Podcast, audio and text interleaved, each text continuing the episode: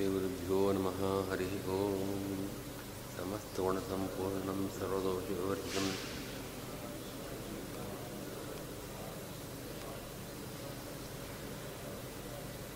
ದಯಾಲುವೋ ಮಹಾಂತಸ್ತಾಂ ಗುರುಂ ದತ್ವಾ ಗಿರಂ ಭಜೆ. ನಾರಾಯಣಂ ಗುಣೇಶ್ವರವೈರ್ವಿರ್ಣಂ ದೋಷಭಕ್ತಂ ನೇಯಂ ಗಮ್ಯಂ ಗುರುಂ ಸ್ಥಾಪಿನತ್ವಾ ಸ್ತೋತ್ರಾರ್ಥ ಉಚ್ಯತೆ. ಓಂ ಅಥಾಸು ಬ್ರಹ್ಮಜಿಜ್ಞಾಸಾ. ಓಂ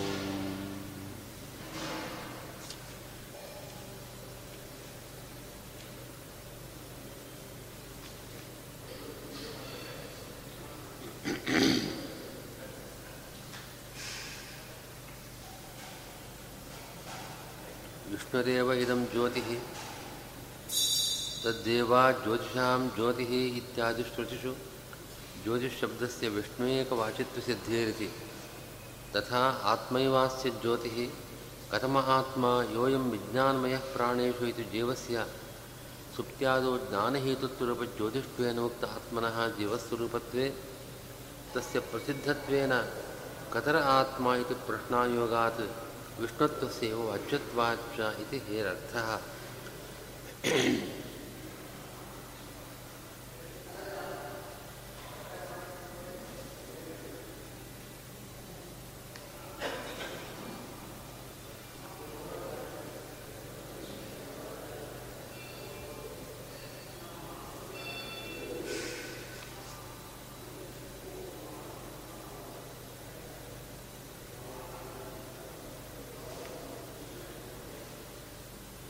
ಪ್ರಾಣೇಶು ಹೃದ್ಯಂತರ್ಜ್ಯೋತಿ ಎಂಬ ಈ ಬೃಹದಾರಣ್ಯಕ ವಾಕ್ಯದಲ್ಲಿ ಜ್ಯೋತಿಷ್ ಶಬ್ದವಾಚ್ಯನಾದವನು ವಿಷ್ಣುವೇ. ಜ್ಯೋತಿಷ್ ಶಬ್ದದ ಮುಖ್ಯಾರ್ಥ ವಿಷ್ಣುವೇ. ಜ್ಯೋತಿಷಾಂ ಜ್ಯೋತಿ ಹೀಗೆ ಅನೇಕ ಶ್ರುತಿಗಳಲ್ಲಿ ಈ ಜ್ಞಾನ ಸ್ವರೂಪರಾಗಿರತಕ್ಕಂಥ ಜೀವರಿಗೂ ಜ್ಞಾನಪ್ರದನಾದವನವನು. ಅದನ್ನು ಮುಖ್ಯವಾಗಿ ಜ್ಯೋತಿಸ್ಸು ಅಂತಂದರೆ ವಿಷ್ಣುವೇ ಎಂಬುದಾಗಿ ಜ್ಯೋತಿಷ್ ಶಬ್ದ ವಿಷ್ಣುವೇಕವಾಚಿ ಅಂತ ಪ್ರಸಿದ್ಧವಾಗಿದೆ. ಅಲ್ಲದೆ ಆತ್ಮೈವ ಅಸ್ಯ ಜ್ಯೋತಿ ಅಂತ ವಾಕ್ಯ ಬಂದಿದೆ ಈ ಬೃಹದಾರಣ್ಯಕದಲ್ಲಿ. ಆತ್ಮನೇ ಜ್ಯೋತಿ ಅನ್ನುವಾಗ ಆತ್ಮಶಬ್ದಕ್ಕೆ ಜೀವ ಅಂತ ಅರ್ಥ ಮಾಡಿದ್ದಾನೆ ಪೂರ್ವಪಕ್ಷಿ. ಆ ಆತ್ಮ ಅಂದರೆ ಜೀವ ಆಗಿದ್ದ ಪಕ್ಷದಲ್ಲಿ ಕಥಮ ಆತ್ಮ ಯೋಯಂ ವಿಜ್ಞಾನಮಯ ಪ್ರಾಣೇಶು ಅಂತ ಆ ಸು ಸುಷುಪ್ತಿ ಕಾಲದಲ್ಲಿ ಜೀವನಿಗೆ ಜ್ಞಾನಕ್ಕೆ ಕಾರಣನಾದವನು ಜ್ಯೋತಿಸ್ಸು. ಆ ಜ್ಯೋತಿಸ್ಸು ಆ ಜೀವನೇ ಅಂತ ಪೂರ್ವಪಕ್ಷಿಯ ಅಭಿಪ್ರಾಯವನ್ನೇ ಒಪ್ಪಿದ ಪಕ್ಷದಲ್ಲಿ ಆ ಜೀವ ಸ್ವಪ್ರಕಾಶ, ನಮಗೆ ನಮ್ಮ ಜ್ಞಾನ ಇದ್ದೇ ಇದೆ.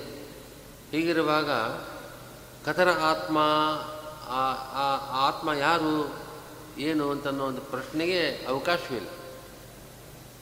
ಗೊತ್ತಿಲ್ಲದ ವಿಷಯದಲ್ಲಿ ಪ್ರಶ್ನೆ ಮಾಡಬೇಕು. ಆ ಜ್ಯೋತಿಸ್ಸು ಆತ್ಮ ಅಂದರೆ ಈ ಜೀವನೇ ಆಗಿದ್ದ ಪಕ್ಷದಲ್ಲಿ ಜೀವ ಸ್ವತಃ ಸಿದ್ಧ, ನಮಗೆ ನಮ್ಮ ಜ್ಞಾನ ಇದ್ದೇ ಇದೆ. ಆದ್ದರಿಂದ ಆ ಪ್ರಶ್ನೆಗೆ ಅವಕಾಶ ಇಲ್ಲ ಅಂತ ಆಗ್ತಾಯಿದೆ. ಕತರ ಆತ್ಮ ಅಂತ ಮುಂದಿನ ಪ್ರಶ್ನೆ, ಆ ಜೀವ ಯಾ ಆ ಆತ್ಮ ಯಾರು ತನ್ನ ಪ್ರಶ್ನೆಯೇ ಸೂಚನೆ ಮಾಡ್ತಾ ಇದೆ. ನಮಗೆ ತಿಳಿದಿಲ್ಲದ ಆತ್ಮ ಅವನು ಅಂದರೆ ಈ ಜ್ಯೋತಿಸ್ಸು ವಿಷ್ಣು, ಆತ್ಮ ವಿಷ್ಣು ಅಂತಲೇ ಹೇಳಬೇಕಾಗ್ತದೆ. ಜನಾರ್ದನೇತ್ಯತ್ರ ಜನೇ ತ್ಯಜತ್ವೋಕ್ತಿಯ ಆದಿತ್ಯಾದಿ ಜ್ಯೋತಿರ್ಮಾತ್ರ ಅಸ್ತಮಯೇನ ಜೀವಸ್ಯ ಸುಪ್ತ್ಯಾದೋ ಜ್ಞಾನಾಹೇತುತ್ವೇಪಿ ಹರೇಃ ಉದಯಾಸ್ತಮಯಾದಿ ಶೂನ್ಯಸ್ಯ ತದಾ ಜೀವಜ್ಞಾನಹೇತುತ್ವರೂಪಂ ಜ್ಯೋತಿಷ್ಠಂ ಯುಕ್ತಂ. ಅರ್ಧನೇತಿ ಸಂಸಾರಾರ್ಧಕತ್ವೋಕ್ತ್ಯಾ ದುಃಖಾಭೋಗಸೂಚಕತ್ವೇನ ಸಹ ಸಮಾನಃ ಸನ್ ಇತ್ಯುಕ್ತ ಸಮಾನತ್ವೇನೈವ ಉಭಯಲೋಕಸಂಚರಣಂ ಹರೇರೇವ ಯುಕ್ತಂ ನತು ಸಂಸಾರಿಣಃ ಅಸ್ವತಂತ್ರ ಜೀವಸ್ಯ ಇತ್ಯಪಿ ಸೂಚಿತಂ. ಸ ಏವ ಏಕೋ ಜನಾರ್ದನಃ ಎಂಬಲ್ಲಿ ಪುನಃ ಈ ಜನಾರ್ದನ ಶಬ್ದ ಈ ಅಧಿಕರಣದ ಸಿದ್ಧಾಂತಕ್ಕೆ ಅಂದರೆ ಇಲ್ಲಿ ಜ್ಯೋತಿಸ್ಸು ವಿಷ್ಣುವೇ ಅಂತ ಸಮರ್ಥನ ಮಾಡಲಿಕ್ಕೆ ಸಾಧಕವಾಗಿದೆ. ಯಾಕೆಂದರೆ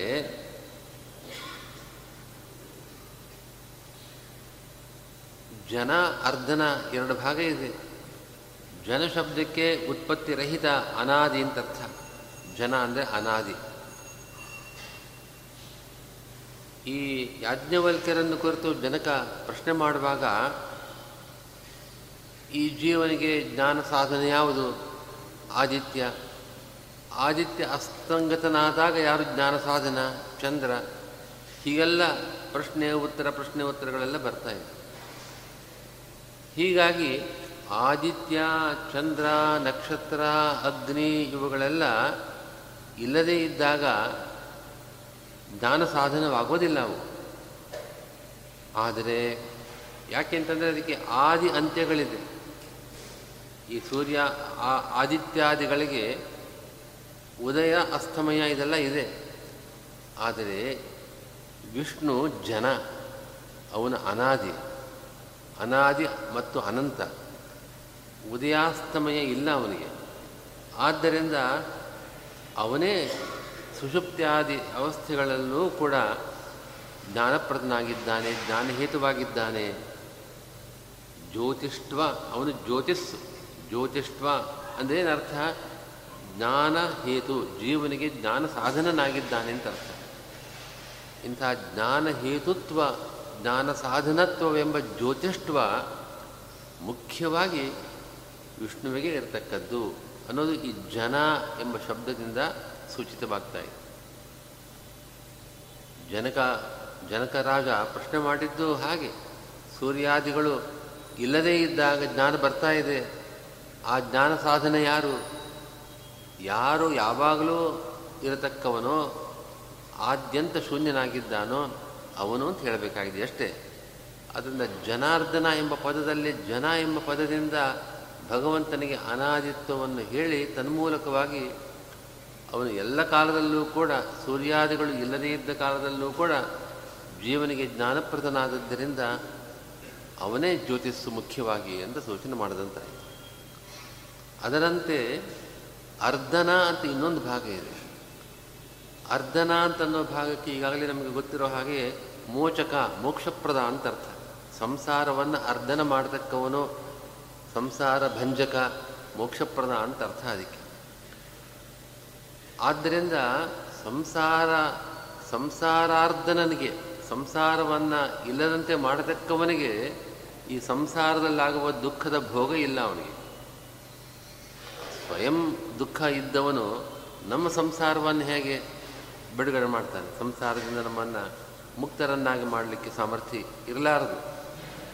ಅವನು ಸಂಸಾರ್ಧನನಾದ್ದರಿಂದಲೇ ಅವನಿಗೆ ದುಃಖ ಭೋಗವಿಲ್ಲ ಅಂತ ಸೂಚನೆ ಆಗ್ತಾ ಇದೆ. ಆದ್ದರಿಂದ ಇದೇ ಉಪನಿಷತ್ತಿನಲ್ಲಿ ಈ ಭಾಗದಲ್ಲಿ ಸಹ ಸಮಾನಸ್ಸನ್ ಉಭೌ ಲೋಕವು ಅನುಸಂಚರತಿ, ಅವನು ನಿರ್ವಿಕಾರನಾಗಿದ್ದು ಉಭೌ ಲೋಕವು ಅನುಸಂಚರತಿ, ಈ ಲೋಕ ಮತ್ತೊಂದು ಲೋಕ ಎಲ್ಲ ಲೋಕದಲ್ಲೂ ಈ ಜೀವನನ್ನು ಕರೆದುಕೊಂಡು ಸಂಚಾರ ಮಾಡ್ತಾ ಇದ್ದಾನೆ ಎಂಬುದಾಗಿ ಏನು ಅವನಿಗೆ ಸಮಾನತ್ವ, ಸಮಾನ ಸಮಾನ ಅಂತಂದರೆ ನಿರ್ವಿಕಾರ. ದುಃಖ ಭೋಗ, ಸುಖ ದುಃಖಗಳ ಭೋಗ ಶರೀರ ಸಂಬಂಧದಿಂದ ಆಗತಕ್ಕಂಥ, ಸಂಸಾರ ಕಾಲದಲ್ಲಾಗತಕ್ಕಂಥ ದುಃಖ ಭೋಗ ಇಲ್ಲದೇ ಇದ್ದವನು ಅನ್ನೋದು ಆ ಸಮಾನ ಪದದಿಂದ ಸೂಚಿತವಾಗುವ ಅರ್ಥ. ಅರ್ಧನ ಪದದಿಂದ, ಜನಾರ್ದನ ಪದದಿಂದ ಪದದಲ್ಲಿರುವ ಅರ್ಧನ ಎಂಬ ಭಾಗ ಅವನಿಗೆ ದುಃಖ ಭೋಗ ಇಲ್ಲ ಅಂತ ಸೂಚನೆ ಮಾಡ್ತಾ ಇದೆ. ಅವನು ಸಮಾನ ಅನ್ನೋ ಅಭಿಪ್ರಾಯವನ್ನು ಅರ್ಧನ ಪದದಿಂದ ತಿಳಿಸ್ತಾ ಇದೆ. ಆದ್ದರಿಂದ ಈ ಉಭಯ ಲೋಕ ಸಂಚಾರ ಈ ಜೀವನಗಲ್ಲ, ಸಮಾನಸ್ಸನ್. ಈ ಜೀವನಿಗೆ ಉಭಯ ಲೋಕ ಸಂಚಾರ ಇದೆ. ಈ ಲೋಕದಲ್ಲಿದ್ದಾನೆ, ಇನ್ನೊಂದು ಲೋಕಕ್ಕೆ ಹೋಗ್ತಾನೆ, ಉಭಯ ಲೋಕ ಸಂಚಾರ ಜೀವನಿಗಿದೆ ನಿಜ. ಆದರೆ ಸಮಾನನಾಗಿ ನಿರ್ವಿಕಾರನಾಗಿ ಉಭಯ ಲೋಕ ಸಂಚಾರ ಮಾಡತಕ್ಕವನು ಶ್ರೀಹರಿಯೇ ಎಂಬ ಅಂಶ ಈ ಅರ್ಧನ ಪದದಿಂದ ಸೂಚಿತವಾಗ್ತಾ ಇದೆ.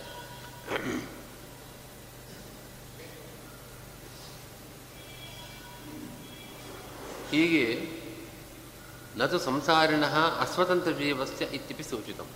ಇಲ್ಲಿಗೆ ಈ ಅಧಿಕರಣ, ಜ್ಯೋತಿರಧಿಕರಣದ ಸಂಗ್ರಹ ಆಯಿತು. ಕಂಪಕಃ ಅನ್ನೋ ಪದದಿಂದಲೇ ಈ ಅಧಿಕರಣದ ಸಂಗ್ರಹವನ್ನು ಆಚಾರ್ಯರು ಮಾಡಿದ್ದಾರೆ. ಇದರ ಮುಂದಿನ ಅಧಿಕರಣ ಆಕಾಶಾಧಿಕರಣ. ಓಂ ಆಕಾಶ ಅರ್ಥಾಂತರತ್ವಾದಿ ವ್ಯುಪದೇಶಾತ್ ಓಂ ಎಂಬ ಸೂತ್ರ ಇದೆ. ನನು ಸರ್ವಾಶ್ರಯ ಜನಾರ್ದನಃ ಇತ್ಯುಕ್ತಂ ಛಾಂದೋಗ್ಯ ಅಷ್ಟಮಾಂತೆ ಆಕಾಶೋ ವೈ ನಾಮ ನಾಮರೂಪಯೋ ನಿರ್ವಹಿತ ತೇ ಯದಂತರ ತದ್ಬ್ರಹ್ಮ ತದಮೃತಂ ಇತಿ ವಾಕ್ಯೆ ವೈ ನಾಮ ಇತಿ ನಿಪಾತದ್ಯೋಚಿತ ಪ್ರಸಿದ್ಧಾಕಾಶಸ್ಯೈವ ನಾಮರೂಪ ನಿರ್ವಹಿತಪದೇನ ಸರ್ವಾಶ್ರಯತ್ವೋಕ್ತೇಃ ಇತ್ಯತಃ ಇತ್ಯತಃ ಪ್ರಾಪ್ತಂ ಆಕಾಶಃ ಅರ್ಥಾಂತರತಾ ವ್ಯಪದೇಶಾದಿತಿ. ನೀವು ದ್ವಿಭಾಧ್ಯಧಿಕರಣದಲ್ಲಿ ಓಂ ದ್ವಿಭಾಧ್ಯಾಯ ನಮ ಸ್ವಶಬ್ದಾತ್ ಓಂ ಅಂತ ಈ ಪಾದದ ಮೊದಲನೇ ಅಧಿಕರಣ, ಮೊದಲನೇ ಸೂತ್ರ. ಆ ಸೂತ್ರದಲ್ಲಿ ಯಸ್ಮಿನ್ ದ್ಯೌಹು ಇತ್ಯಾದಿ ಶ್ರುತಿಯಲ್ಲಿ ಸರ್ವಾಧಾರ ಸರ್ವಾಶ್ರಯ ಎಂಬುದಾಗಿ ಪ್ರತಿಪಾದ್ಯನಾದವನು ವಿಷ್ಣುವೇ ಅಂತ ಸಿದ್ಧಾಂತ ಮಾಡಿದ್ದೀರಿ. ಆದರೆ ಸರ್ವಾಶ್ರಯ ಜನಾರ್ದನಃ ಎಂಬ ನಿಮ್ಮ ಸಿದ್ಧಾಂತ ಸರಿಯಲ್ಲ ಅಂತ ಪೂರ್ವಪಕ್ಷ. ಛಾಂದೋಗ್ಯೋಪನಿಷತ್ತಿನಲ್ಲಿ ಎಂಟನೇ ಅಧ್ಯಾಯದ ಕೊನೆಯ ಭಾಗದಲ್ಲಿ ಆಕಾಶೋ ವೈ ನಾಮ ನಾಮರೂಪಯೋ ನಿರ್ವಹಿತ ತೇ ಯದಂತರ ತದ್ಬ್ರಹ್ಮ ಅಂತ ಒಂದು ವಾಕ್ಯ ಬಂದಿದೆ. ಆಕಾಶವು ನಾಮರೂಪಯೋ ನಾಮರೂಪಾತ್ಮಕವಾದ ಈ ಪ್ರಪಂಚಕ್ಕೆ, ನಾಮ ಅಂದರೆ ಶಬ್ದ, ರೂಪ ಅಂದರೆ ಅರ್ಥ ಪದಾರ್ಥ, ಹೀಗೆ ಶಬ್ದ ಮತ್ತು ಅದರ ಅರ್ಥ ಇಡೀ ಜಗತ್ತನ್ನು ನಾವು ಒಂದು ಪದದಿಂದ ಹೇಳೋದಾದರೆ ನಾಮರೂಪಾತ್ಮಕವಾದದ್ದು ಅಂತ ಹೇಳ್ಬೋದಲ್ವ. ಹೀಗೆ ನಾಮರೂಪಾತ್ಮಕವಾದ ಸಮಸ್ತ ಜಗತ್ತಿಗೆ ಅವನು ಆಕಾಶವು ನಿರ್ವಹಿತ, ನಿರ್ವಹಿತ ಅಂದರೆ ಆಶ್ರಯನಾಗಿದ್ದಾನೆ. ಸಮಸ್ತ ಜಗತ್ತಿಗೆ ಅವನು ಆಶ್ರಯನಾಗಿದ್ದಾನೆ. ಯಾರು? ಆಕಾಶ. ಆಕಾಶಃ ನಾಮರೂಪ ಯೋ ನಿರ್ವಹಿತ ಅಂತ ಈ ವಾಕ್ಯ ಹೇಳ್ತಾ ಇದೆ.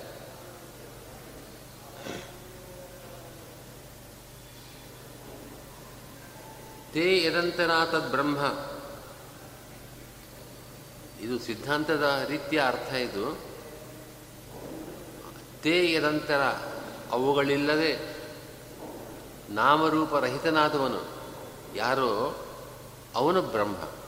ತೇ ಯದಂತರ ತದ್ಬ್ರಹ್ಮ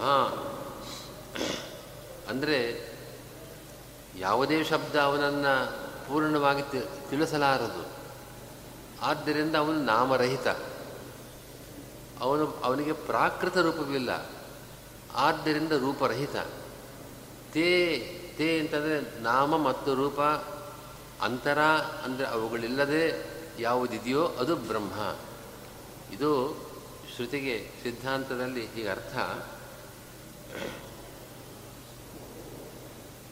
ಈ ಶ್ರುತಿಯಲ್ಲಿ ಆಕಾಶೋ ಹವೈ, ಹವೈ ಅನ್ನೋ ಎರಡು ಅವ್ಯಯಗಳಿದೆ, ನಿಪಾತಗಳು ಅಂತ ಕರೀತಾರೆ ಅದನ್ನು. ಅದು ಪ್ರಸಿದ್ಧಿಯನ್ನು ಸೂಚನೆ ಮಾಡ್ತಕ್ಕಂಥದ್ದು. ಈ ಪ್ರಸಿದ್ಧವಾದ ಆಕಾಶ ಅಂತ ಅರ್ಥ. ಆಕಾಶೋ ಹವೈ ಅಂತಂದರೆ ಈ ಪ್ರಸಿದ್ಧವಾದ ಆಕಾಶ. ಎಲ್ಲರಿಗೂ ಗೊತ್ತಿರೋ ಆಕಾಶ ಅಂತಂದರೆ ನಮಗೆ ಏನು ಅವಕಾಶಪ್ರದವಾಗಿದೆ, ಸಂಚಾರಕ್ಕೆ ಅನುಕೂಲವಾಗುವ ಅವಕಾಶವನ್ನು ಕೊಡ್ತಾ ಇದೆ ಈ ಆಕಾಶ. ಇದನ್ನು ಅವ್ಯಾಕೃತ ಆಕಾಶ ಅಂತ ಕರೀತಾರೆ. ಹೀಗಾಗಿ ಆಕಾಶ ಶಬ್ದಕ್ಕೆ ನೀವು ಹಿಂದೆ ಸಮನ್ವಯ ಮಾಡಿದ್ದೀರಿ ನಿಜ ವಿಷ್ಣುವಿನಲ್ಲಿ. ಆದ್ದರಿಂದ ಆಕಾಶ ಶಬ್ದ ವಿಷ್ಣುವಾಚಕ ಅಂತ ನಮಗೆ ಗೊತ್ತಿದೆ. ಆದರೆ ಇಲ್ಲಿ ಈ ವಾಕ್ಯದಲ್ಲಿ ಪ್ರಸಿದ್ಧವಾದ ಆಕಾಶ ಅಂತ ಹೇಳ್ತಾ ಇದೆ. ಸರ್ವಪ್ರಸಿದ್ಧವಾದ ಆಕಾಶ ಅಂತಂದರೆ ಈ ನಮಗೆ ಸಂಚಾರಾನುಕೂಲವಾದ ಆಕಾಶವೇ ಅವ್ಯಾಕೃತ ಆಕಾಶ ಅಲ್ಲ. ಅವ್ಯಾಕೃತ ಆಕಾಶ, ವಿದಾಕಾಶಕ್ಕೆ ಮಿತಿ ಇದೆ, ಅದು ಸರ್ವವ್ಯಾಪ್ತವಲ್ಲ. ಈ ಸರ್ವವ್ಯಾಪ್ತವಾದ ಅವ್ಯಾಕೃತ ಆಕಾಶ ಏನಿದೆ ಅದೇ ಆಕಾಶ ಶಬ್ದದ ಅರ್ಥ ಅಂತ ನಮಗೆ ಪ್ರಸಿದ್ಧವಾಗಿರತಕ್ಕದ್ದು. ಆ ಆಕಾಶ ಸರ್ವಾಶ್ರಯ ಅಂತ ಗೊತ್ತಾಗ್ತಾ ಇದೆ. ಈ ಶಬ್ದ ಆಕಾಶ ಶಬ್ದ ಉಭಯತ್ರ ಪ್ರಸಿದ್ಧ. ನೀವು ಹಿಂದೆ ಸಮನ್ವಯ ಮಾಡಿ ತೋರಿಸಿದಂತೆ ವಿಷ್ಣುವಾಚಕವಾಗಿದೆ. ಆದರೆ ಎಲ್ಲರಿಗೂ ಪ್ರಸಿದ್ಧವಾಗಿರೋದು ಅಂತ ಶ್ರುತಿ ಹೇಳ್ತಾ ಇದೆಯಲ್ವೇ, ಅದು ಅವ್ಯಾಕೃತಾಕಾಶ.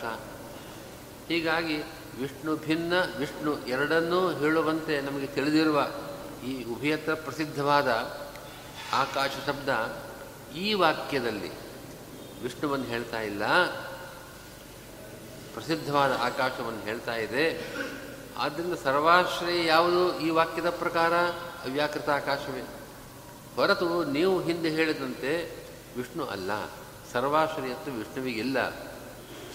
ಇದು ಪೂರ್ವಪಕ್ಷ. ಆಕಾಶಸ್ಥಲಿಂಗ ಎಂಬ ಅಧಿಕರಣದಲ್ಲಿ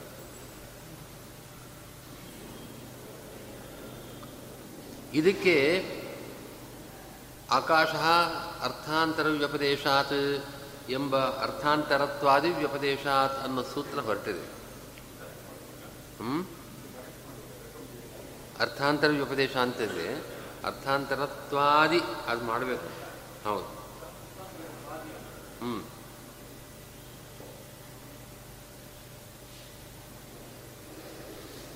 ಆಕಾಶ ಅರ್ಥಾಂತರತ್ವಾದಿ ವ್ಯಪದೇಶಾತ್ ಅಂತ ಸೂತ್ರ ಇರೋದು. ಇಲ್ಲಿ ಆಕಾಶ ಅರ್ಥಾಂತರ ವ್ಯಪದೇಶಾತ್ ಇತಿ ಅಂತಿದೆ, ಅರ್ಥಾಂತರತ್ವಾದಿ ವ್ಯಪದೇಶಾತ್ ಅಂತ ಮಾಡಿಕೊಂಡ್ರೆ ಸರಿ ಹೋಗುತ್ತೆ.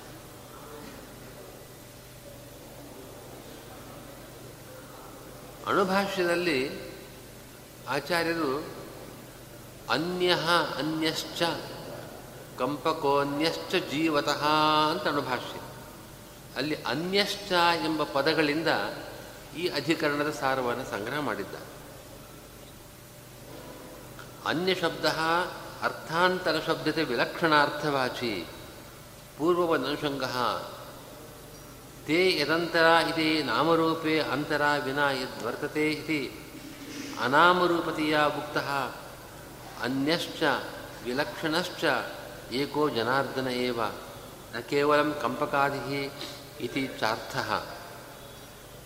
ತತ್ತಸ್ಮಾತ್ ಅಂತರಃ ಖವತ್ ಇತ್ಯತ್ರ ಹರೌ ಲೋಕತಃ ಗಗನೇ ಚ ಪ್ರಯೋಗಾತ್ ಪ್ರಯೋಗಸಾಧಾರಣ್ಯೇನ ತತ್ರ ಅನ್ಯತ್ರಾಪಿ ವಾಚಕತೆಯ ಪ್ರತೀತೈಃ ಆಕಾಶನಿರ್ವಹಿತ ಇದಿತ್ಯಾದಿ ಸರ್ವಶಬ್ದೈಃ ಏಕೋ ಜನಾರ್ದನ ಏವ ವಾಚ್ಯಃ ನತು ಅವಕಾಶಃ. ಕುತಃ ಅನ್ಯೋ ವಿಷ್ಣುಃ ಲಿಂಗೈಃ ಯುತೋ ಹಿ ಅನಾಮತ್ವ ಅರೂಪತ್ವೋಪಲಕ್ಷಿತ ಬ್ರಹ್ಮತ್ವ ಅಮೃತತ್ವ ನಾಮರೂಪ ನಿರ್ವಹಿತೃತ್ವ ಲಿಂಗೈಃ ಯುತತ್ವಸ್ಯ ಲೋಕತಃ ಅಪ್ರಸಿದ್ಧತ್ವೇಪಿ ಶ್ರುತಿಷು ವಿಷ್ಣು ಪ್ರಸಿದ್ಧೇಃ ಇತಿ ಚಾರ್ಥಃ.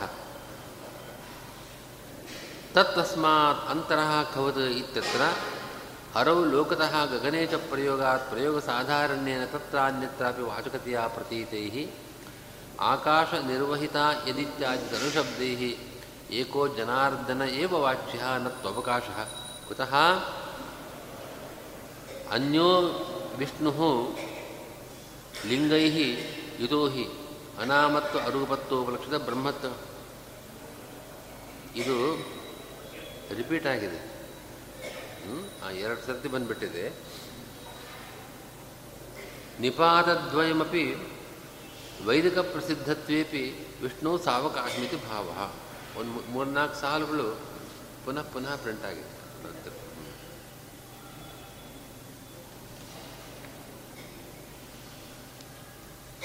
ಅನ್ಯಶ್ಚ ಎಂಬ ಪದಗಳಿಂದ ಈ ಸೂತ್ರದ ಅಭಿಪ್ರಾಯ ಹೇಗೆ ಬಂದಿದೆ ಅಂದರೆ, ಸೂತ್ರದಲ್ಲಿ ಆಕಾಶ ಅರ್ಥಾಂತರತ್ವಾದಿ ವ್ಯಪದೇಶ ಅನ್ನೋ ಪದಗಳಿದೆ.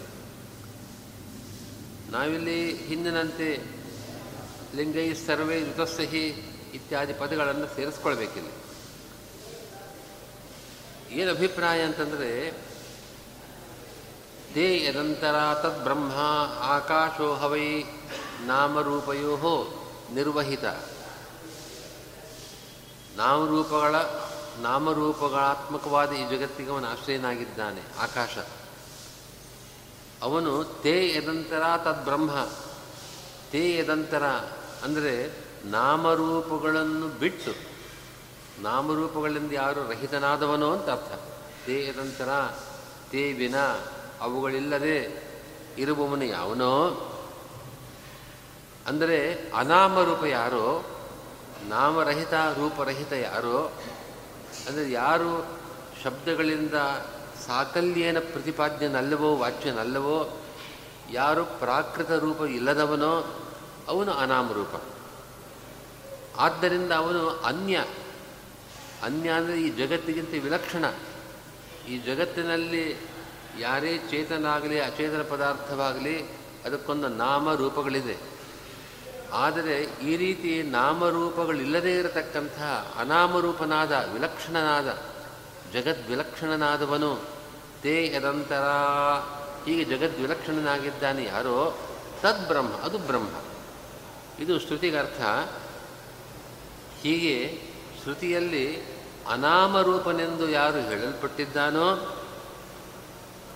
ಅಂದರೆ ಅನ್ಯಶ್ಚ, ಅಣುಭಾಷ್ಯದಲ್ಲಿ ಅನ್ಯಶ್ಚ ಆ ವಿಲಕ್ಷಣನೂ ಕೂಡ. ಹಿಂದೆ ಹೇಳಿದಂತೆ ಕಂಪಕನಾದವನು ಮಾತ್ರ ವಿಷ್ಣುವಲ್ಲ, ಜನಾರ್ದನನಲ್ಲ. ಅನ್ಯಶ್ಚ ಈ ವಾಕ್ಯದಲ್ಲಿ ಜಗದ್ವಿಲಕ್ಷಣ, ನಾಮರೂಪರಹಿತ ಜಗದ್ವಿಲಕ್ಷಣ ಎಂದು ಹೇಳಲ್ಪಟ್ಟವನೂ ವಿಷ್ಣುವೇ.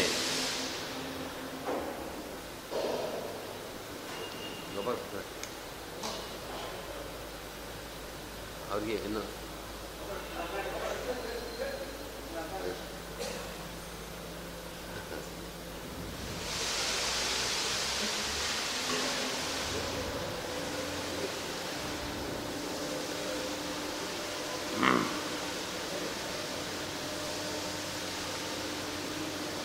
ಇದು ಅಣುಭಾಷ್ಯಕ್ಕರ್ಥ.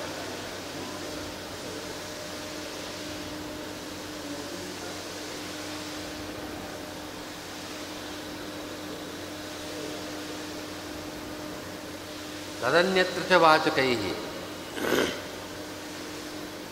ತದನ್ಯತ್ರ ಚ ವಾಚಕೈ ಲಿಂಗೈ ಸರ್ವೇ ರಿತಸ್ಯ ಹಿ. ಇದಕ್ಕೆ ಅರ್ಥ ಬರೀತಾರೆ. ತತ್ ತತ್ ಅನ್ನೋದು ಬೇರೆ ಪದ. ತತ್ ಅಂದರೆ ತಸ್ಮಾತ್ ಅಂತ ಅರ್ಥ. ಆದ್ದರಿಂದ ಹೀಗೆ ಜಗದ್ವಿಲಕ್ಷಣನಾದದ್ದರಿಂದ, ವಿಷ್ಣು ಒಬ್ಬನೇ ಜಗದ್ವಿಲಕ್ಷಣನಾದದ್ದರಿಂದ ಇಲ್ಲಿ ಆಕಾಶನನ್ನು ಜಗದ್ವಿಲಕ್ಷಣ ಅಂತ ಶ್ರುತಿ ಹೇಳ್ತಾ ಇರೋದರಿಂದ ಅನ್ಯತ್ರ ಚ ಪ್ರಸಿದ್ಧೈ, ಅನ್ಯತ್ರ ಚ ಅಂದರೆ ನೀವು ಹಿಂದೆ ಹೇಳಿದಂತೆ ವಿಷ್ಣುವಿನಲ್ಲಿ ಮತ್ತು ಜಗತ್ತಿನಲ್ಲಿ ಬೇರೆ ಅರ್ಥವನ್ನು ಹೊಂದಿರತಕ್ಕದ್ದು ಅಂತ ಪ್ರಸಿದ್ಧವಾಗಿರುವ, ಉಭಯತ್ರ ಪ್ರಸಿದ್ಧ ಎಂದು ಹೇಳಬಹುದಾದ ಎಲ್ಲ ಶಬ್ದಗಳಿಂದಲೂ ಆಕಾಶ ನಿರ್ವಹ ನಿರ್ವಹಿತ ಯಥ ಹೀಗೆ ಅನೇಕ ಶಬ್ದಗಳು ಬಂದಿದೆ. ಈ ಎಲ್ಲ ಶಬ್ದಗಳಿಂದ ಏಕಃ ಜನಾರ್ದನ ಏವ ವಾಚ್ಯ. ಹೊರತು ಆಕಾಶ ಅಂದರೆ ಈ ಅವಕಾಶ ರೂಪವಾದ ಆಕಾಶ ಅಲ್ಲ. ಯಾಕೆ ಅಂದರೆ ಅನ್ಯೋ ವಿಷ್ಣು, ಆ ವಿಲಕ್ಷಣನಾದ ಈ ಜಗದ್ವಿಲಕ್ಷಣನಾದ ವಿಷ್ಣು ಅವನು ಲಿಂಗೈಹಿ ಯುತೋ ಹಿ. ಇಲ್ಲಿ ಹೇಳಿರತಕ್ಕಂಥ ಎಲ್ಲ ಲಿಂಗಗಳಿಂದಲೂ ಅಸಾಧಾರಣ ಧರ್ಮಗಳಿಂದಲೂ ಅವನೇ ಯುಕ್ತನಾದವನು. ಅಲ್ಲ, ನಿಲ್ಲಿಸಬೇಕು ಸ್ವಲ್ಪ.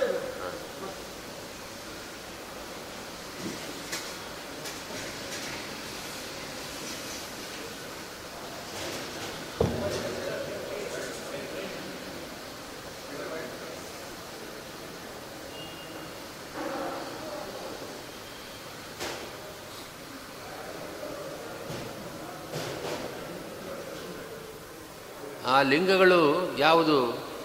ಅನಾಮತ್ವ, ಅರೂಪತ್ವ, ಇವಿಷ್ಟೇ ಅಲ್ಲ. ಸೂತ್ರದಲ್ಲಿ ಹೇಳಿರೋದು ಅರ್ಥಾಂತರ ಅನ್ನೋ ಪದದಿಂದ ಅರ್ಥಾಂತರತ್ವ ಅಂತ ಇವೆರಡನ್ನೇ ಹೇಳಿರೋದು. ಆದರೆ ಅದು ಉಪಲಕ್ಷಣ. ಅಲ್ಲಿ ತದ್ಬ್ರಹ್ಮ, ಬ್ರಹ್ಮತ್ವ, ಅಮೃತತ್ವ ಮತ್ತು ನಾಮರೂಪಯೋ ನಿರ್ವಹಿತ ಸರ್ವಜಗದ ಆಶ್ರಯತ್ವ, ಹೀಗೆ ಅನೇಕ ಲಿಂಗಗಳಿವೆ. ಇವೆಲ್ಲವೂ ಕೂಡ ಮುಖ್ಯವಾಗಿ ವಿಷ್ಣುವಿಗೆ ಸಂಬಂಧಪಟ್ಟದ್ದು. ಲೋಕದಲ್ಲಿ ನಮಗೆ ಪ್ರಸಿದ್ಧಿ ಇಲ್ಲ. ಈ ಲಿಂಗಗಳು ವಿಷ್ಣುವಿನ ಧರ್ಮಗಳು ಅಂತ ನಮಗೆ ಗೊತ್ತಿಲ್ಲದೆ ಇರಬಹುದು.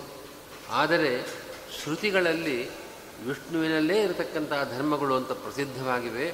ಆದ್ದರಿಂದ ಸರ್ವೈಹಿ ಲಿಂಗೈಹಿ ಯುತಃ ಸಹಿ, ಅವನೇ ಯುಕ್ತನಾದವನಷ್ಟೇ. ಆದ್ದರಿಂದ ಅವನೇ ಹ್ಞೂ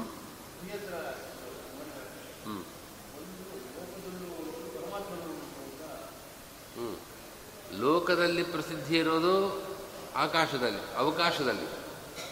ಆದರೆ ಹಿಂದೆ ಹೇಳಿದಂತೆ ಆಕಾಶಾಧಿಕರಣ ರೀತಿಯ ವಿಷ್ಣುವಾಚಕ ಅಂತ ಗೊತ್ತಿದೆ, ಹೀಗೆ ಉಭಯ ಪ್ರಸಿದ್ಧ. ಈ ಶಬ್ದಕ್ಕೆ ಮುಖ್ಯವಾಗಿ ವಿಷ್ಣುವೇ ವಾಚ್ಯನಾಗಿದ್ದಾನೆ. ಹಾಂ, ಜೀವತಃ ತಗೋಬೇಡಿ ಇವಾಗ. ಅನ್ಯಶ್ಚ, ಇಷ್ಟು ಮಾತ್ರ. ಅನ್ಯಶ್ಚ ಲೋಕವಿಲಕ್ಷಣಶ್ಚ, ನಾಮರೂಪ ರಹಿತನಾದವನು ಆದ ಕಾರಣ ಲೋಕವಿಲಕ್ಷಣನಾದವನು ಅಂತ ಯಾರನ್ನ ಶ್ರುತಿ ಹೇಳ್ತಾ ಇದೆಯೋ ಅವನು ವಿಷ್ಣುವೇ ಅಲ್ಲ. ಹ ವೈ ಆಕಾಶೋ ಹ ವೈ ಅಂತ ಪ್ರಸಿದ್ಧಿ, ಪ್ರಸಿದ್ಧ, ಎಲ್ಲರಿಗೂ ಗೊತ್ತಿರತಕ್ಕಂತಹ ವಿಷಯ ಈ ಆಕಾಶವೇ ಅಲ್ವೇ? ಪೂರ್ವಪಕ್ಷ ಮಾಡೋವನಿಗೆ ಅದೇ ಮುಖ್ಯವಾದ ಪ್ರಬಲವಾದ ಯುಕ್ತಿಯಾಗಿತ್ತು.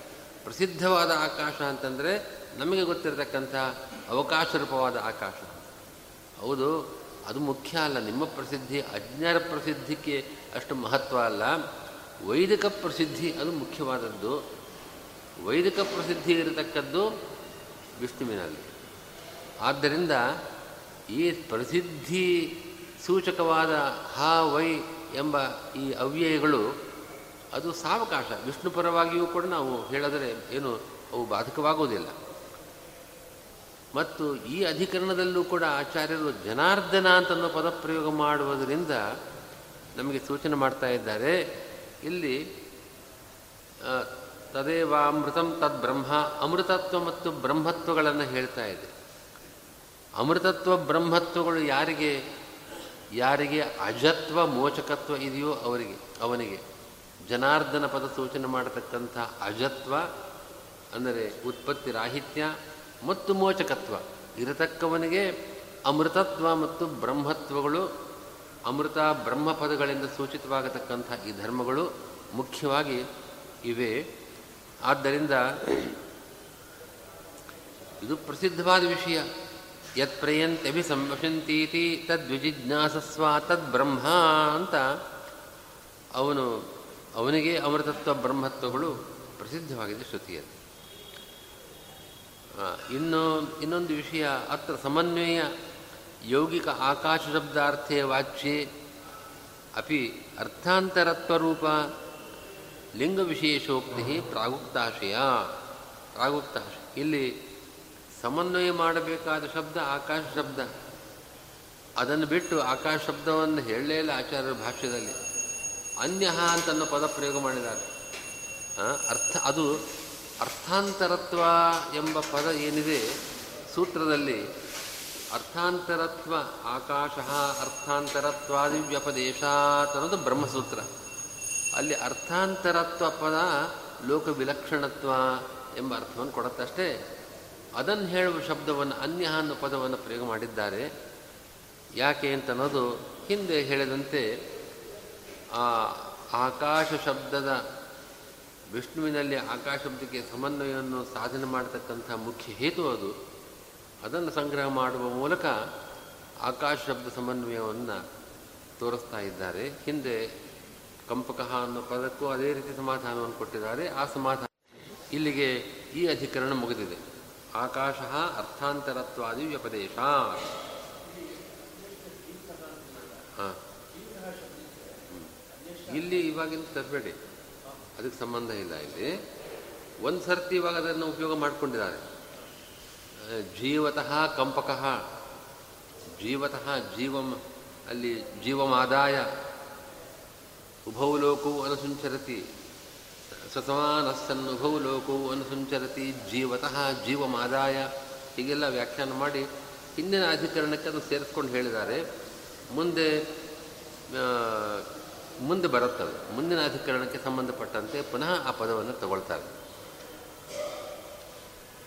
ಇನ್ನು ಈ ಪಾದದ ಮುಂದಿನ ಅಧಿಕರಣ ಓಂ ಸುಷುಪ್ತ ಉತ್ಕ್ರಾಂತ್ಯೋರ್ಭೇದೇನ ಸುಷುಪ್ತಿ ಅಧಿಕರಣ ಅಂತ ಹೇಳ್ತಾರೆ. ಈ ಸುಷುಪ್ತಿ ಅಧಿಕರಣದಲ್ಲಿ ವಿಷಯವನ್ನು ಹೀಗೆ ನನ್ವಥಾಪಿ ಸಹ ಅಕ್ಷರ ಸಹ ಅಕ್ಷರ ಹರಿ ಇತ್ಯುಕ್ತ ಇತಿ ಅಯುಕ್ತಂ ತದ್ಧರ್ಮಸ್ಯ ಅಸಂಗಂ ಅರಸಂ ಇತ್ಯುಕ್ತ ಅಸಂಗತ್ವಸ್ಯ ದ್ರವತಿ ಸ್ವಪ್ನಾಯೇವ ಸಯತ್ರ ಕಿಂಚಿತ್ ಪಶ್ಯತಿ ಅನನ್ವಾಗತಸ್ತೇನ ಭವತಿ.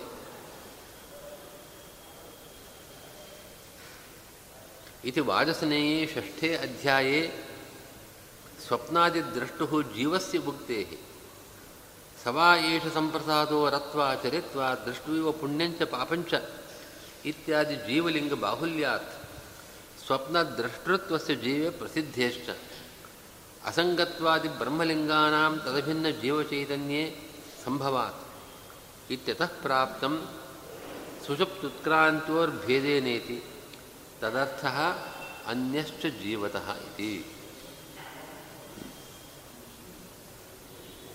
ಈ ಅಧಿಕರಣದಲ್ಲಿ ಲಿಂಗ ಸಮನ್ವಯ, ಹಿಂದಿನ ಅಧಿಕರಣದಲ್ಲಿ ನಾಮ ಸಮನ್ವಯ, ಆಕಾಶ ಎಂಬ ನಾಮ ಸಮನ್ವಯ ಮಾಡಿದರೆ ಈ ಅಧಿಕರಣದಲ್ಲಿ ಲಿಂಗ ಸಮನ್ವಯ ಮಾಡ್ತಾ ಇದ್ದಾರೆ. ಸ್ವಪ್ನಾದಿ ದ್ರಷ್ಟೃತ್ವ ಎಂಬ ಲಿಂಗ, ಸ್ವಪ್ನಾದಿಗಳನ್ನು ನೋಡತಕ್ಕವನು, ಸ್ವಪ್ನಾದಿ ದ್ರಷ್ಟೃತ್ವ ಇದು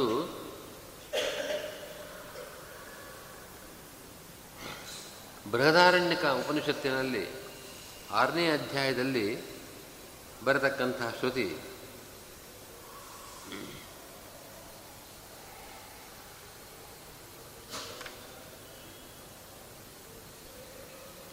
ಹಿಂದೆ ಹೇಳಿದಂತೆ ಬೃಹದಾರಣ್ಯಕದಲ್ಲಿ ಹಿಂದೊಂದು ವಾಕ್ಯ ಬಂದಿದೆ, ಅಕ್ಷರಾಧಿಕರಣದಲ್ಲಿ ಆ ವಾಕ್ಯವನ್ನು ತಗೊಂಡು ವಿಚಾರ ಮಾಡಿದ. ಅದೃಷ್ಟ ಅದೃಷ್ಟ ಅಶ್ರೋತ್ರಂ ಅಗಂಧಂ ಅರಸಂ ಅಂತ ಇಂತಹ ಪದಗಳೆಲ್ಲ ಆ ವಾಕ್ಯದಲ್ಲಿದೆ. ಆ ವಾಕ್ಯದಲ್ಲಿ ಪರಮಾತ್ಮನಿಗೆ ಅಸಂಗತ್ವವನ್ನು ಹೇಳಿದ್ದಾರೆ, ಯಾವುದರ ಸಂಘವೂ ಲೇಪವೂ ಇಲ್ಲ ಎಂಬ ಅಸಂಗತ್ವವನ್ನು ಅಲ್ಲಿ ಹೇಳಿದ್ದಾರೆ. ಅಸಂಗಂ ಅನ್ನೋ ಪದವೇ ಅಲ್ಲಿದೆ. ಆ ಅಸಂಗತ್ವ ಅಸಂಗೋಹಿ ಎಂ ಪುರುಷಃ ಅಂತನೋ ಶ್ರುತಿಯೂ ಇದೆ. ಆ ಆ ಅಸಂಗತ್ವ ಇದೇ ಬೃಹದಾರಣ್ಯಕೋಪನಿಷತ್ತಿನಲ್ಲಿ ಸವಾ ಏಷ ಏತಸ್ಮಿನ್ ಸಂಪ್ರಸಾದೇ ರತ್ವಾ ಚರಿತ್ವಾ ದೃಷ್ಟ್ವೈವ ಪುಣ್ಯಂಚ ಪಾಪಂಚ ಪುನಃ ಪ್ರತಿನ್ಯಾಯಂ ಪ್ರತಿಯೋನ್ಯಾ ದ್ರವತಿ ಸ್ವಪ್ನಾಯೈವ ಸಯತ್ರ ಕಿಂಚಿತ್ ಪಶ್ಯತಿ ಅನನ್ವಾಗತಸ್ತೇನ ಭವತಿ ಅಂತ ಪೂರ್ತಿ ವಾಕ್ಯ ಇದೆ. ಈ ವಾಕ್ಯದಲ್ಲಿ ಅಸಂಗತ್ವವನ್ನು ಜೀವನಿಗೆ ಹೇಳಿದೆ ಅಂತ ಪೂರ್ವಪಕ್ಷ. ಈ ವಾಕ್ಯಕ್ಕೆ ಅರ್ಥ ಏನಂತಂದರೆ, ಸಿದ್ಧಾಂತದ ಪರವಾಗಿ ಅರ್ಥ ಹೀಗೆ, ಸಹ ಅಂದರೆ ಪರಮಾತ್ಮ, ಹಿಂದಿನ ವಾಕ್ಯದಲ್ಲಿ ಪರಮಾತ್ಮನ ವಿಚಾರ ಬಂದಿದೆ.